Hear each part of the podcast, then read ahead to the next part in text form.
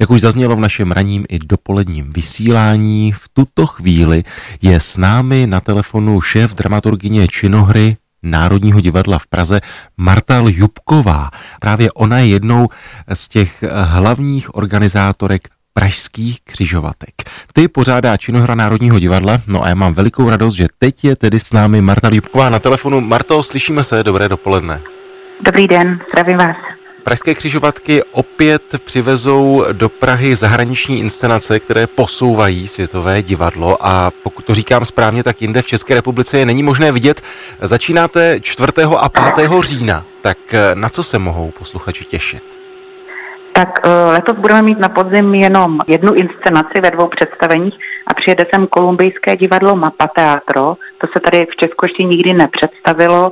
Vedli tady workshopy na Pražském kvadrinále, ale tohle je vlastně jejich poslední inscenace, která měla premiéru docela nedávno tady v Evropě a oni se u nás zastaví na svém evropském turné, takže jsem jako velmi ráda, že se nám podařilo získat takového exkluzivního hosta ze zámoří až to představení nás vezme do doby velmi vzdálené, do amazonského pralesa, tak eh, jaké to bude? To představení se jmenuje La Luna en el Amazonas, neboli měsíc v Amazonii. A e, to měsíc tam znamená jako nějak čas, nebo taky, taky třeba to nebeské těleso. A uh, oni začali zkoumat, protože sami sebe označují jaké, jako jakési divadelní kartografy, začali zkoumat život uh, skupiny v amazonském pralese, která se úplně izolovala a po několik staletí žila prostě bez kontaktu s okolním světem. Později samozřejmě byla objevena a existuje o tomto objevení řada uh, dokladů, zpráv šamanů, cestovatelů a tak dále. A oni se vydali na to místo a e, na základě jako vlastních zážitků i dokumentárních materiálů, protože jejich divadlo je dokumentární, zkoumali jejich život a vlastně i rozhodnutí toho, proč se jako člověk si zvolí tuhle tu cestu. A zároveň do toho vpadla covidová karanténa a izolace, takže se v tom tvůrčím procesu tak zvláštně spojily tyhle ty dvě záměrná anebo nezáměrná nebo rozhodnutá a, a náhodná izolace a toho vlastně vytvořili takové jako sice dokumentární představení, ale zároveň velmi básnivé a obrazivé. To je důležité říct, protože oni pracují sice s dokumentárními materiály, ale ty vždycky přetváří v takovou jako řekla bych až vizuální poezii. Vy jste zmínila, že kolumbijská formace Mapa Teatro je na evropském turné.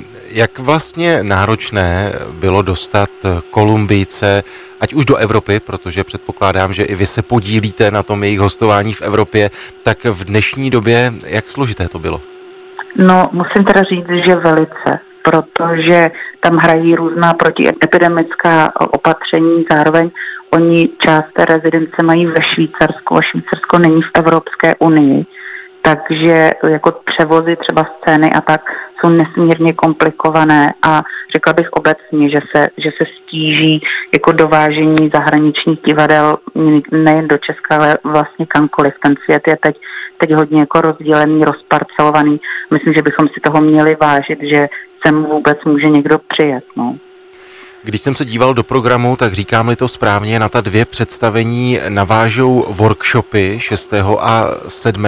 Budou tedy se členy formace Mapa Teatro? Nakonec ty workshopy neuskutečníme, protože se nám nepodařilo sehnat dost zájemců, ale díky tomu, že jim tady vznikl volný čas, tak je odvedeme na DAMu a budou mít masterclass se, se studenty DAMu. Nicméně veřejnost má samozřejmě možnost se s nimi taky setkat, protože po představení 4.10. bude debata s tvůrci a tam i, i Rolf, i vlastně Jimena Vargas, kteří to eh, představení spolu, nebo tu inscenaci spolu vytvořili, budou k dispozici pro diváckou diskuzi.